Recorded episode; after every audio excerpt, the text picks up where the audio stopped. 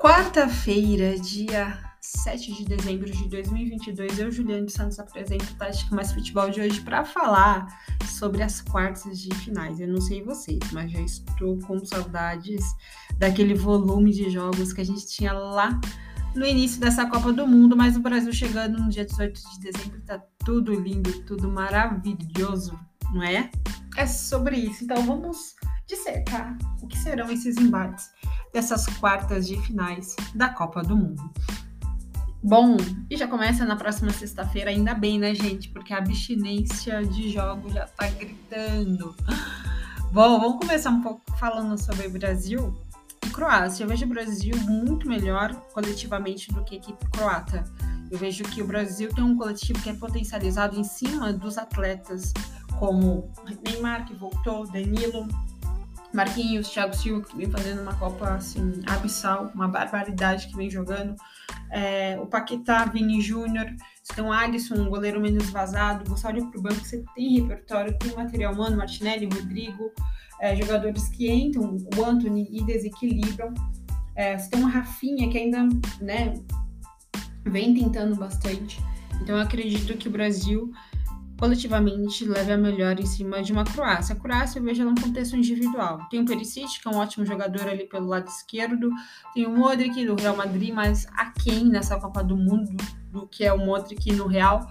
Você tem o Kramaric, que é um jogador muito bom na Bundesliga pelo Hoffenheim, vem fazendo boa Copa do Mundo, mas é um contexto individual. Pouco tem coletivamente. Então vejo ela muito descompactada coletivamente e compactada a seleção brasileira. Então para mim passa a seleção brasileira. A gente sabe que mata-mata é agora é só jogo difícil. Por mais que às vezes a gente acha que aquela seleção é mais fraca, mas mata-mata tudo pode acontecer. E quando o vem chegando já essa parte final da Copa do Mundo, as coisas ficam mais complicadas. Mas eu acredito sim que o Brasil passe da Croácia. O outro embate é Holanda e a Argentina, gente. Holanda e a Argentina. A Holanda que ganhou um grande ímpeto nessa fase mata-mata, né? Os dirigidos de Vangal. Com Gakpo, que vem sendo né, esse cara que se destaca bastante na seleção holandesa, joga K8, mas é um baita de um atacante, joga entre linhas, né? Ele tem uma funcionalidade muito tática ofensiva, ajuda bastante nessas ações. Você tem o Dumpers, muito bem pelo lado direito, é, o Van Dijk voltou a jogar bola agora nessa fase mata-mata, um bom zagueiro, ótimo zagueiro. O De Jong, Memphis Depay, o, o Blind. Então você tem uma Holanda que é muito, sim, boa coletivamente também. Porém, do outro lado você tem a Argentina. A Argentina tem o Messi. O Messi vem decidindo demais pela seleção hermana. O jogo da Argentina sempre é, gera, procura o Messi. Né? Então o jogo argentino é gerado em cima desse atleta, que é diferente e vem decidindo bastante. Mas eu vou destacar outros nomes. Enzo Fernandes, um menino, um prodígio, muito bom jogador, jogador do River Plate. É, ele, né, quando o Scaloni escalou, olha, Scaloni escalou, que incrível. Essas analogias estão incríveis essa Copa do Mundo com esses nomes. É, deu um outro, uma outra dinâmica no meio-campo argentino e melhorou o futebol do Depou, porque o Depou estava sendo escrachado, até mesmo por mim. É, só que o Depou com o Enzo Fernandes, ele faz aquela função dele mesmo, de volante marcador, brucutu, né, que marca mais e tem alguns passos de, de ruptura. O Enzo Fernandes consegue associar muito bem ao futebol do Depou. Então acredito que a Argentina ainda passe Vai ser um jogo muito equilibrado, um duelo equilibradíssimo, mas vai passar diante da seleção holandesa. Do outro lado tem França e Inglaterra, né? O duelo riquíssimo de joias, né?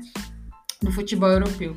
Você tem a Inglaterra que tem o Rashford, tem o Foden, tem o Saka, o Bellingham, é, tem jogadores novos, né, além do Kenny, né, que vem fazendo uma Copa muito boa, não é um goleador, mas joga em função da seleção inglesa.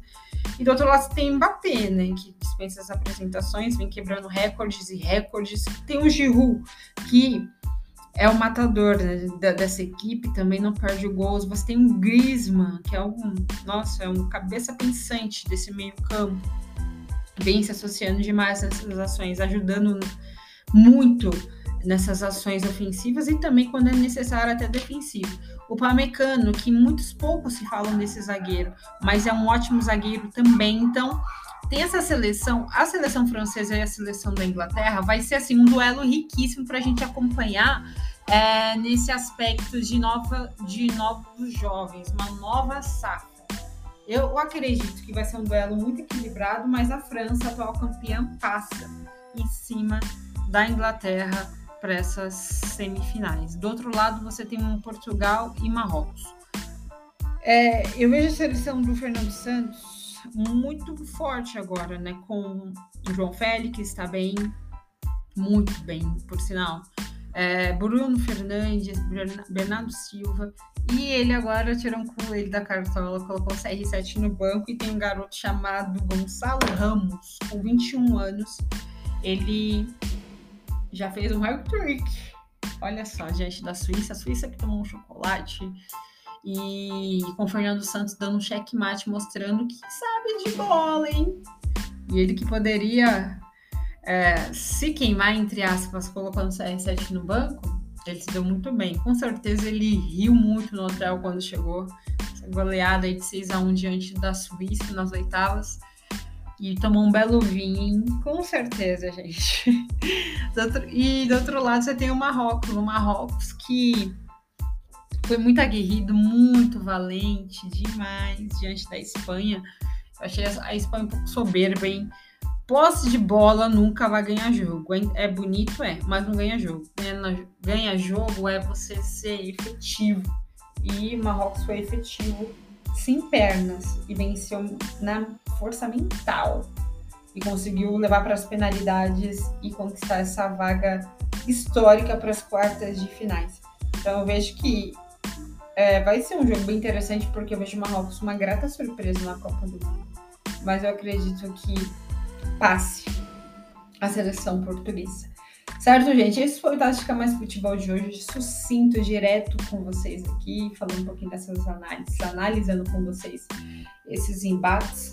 Já na próxima sexta já começa. E não deixe de compartilhar, obviamente. Vamos aí, nossa, até o dia 18, se Deus quiser, aí, para dar o grito de exa campeão no mundo.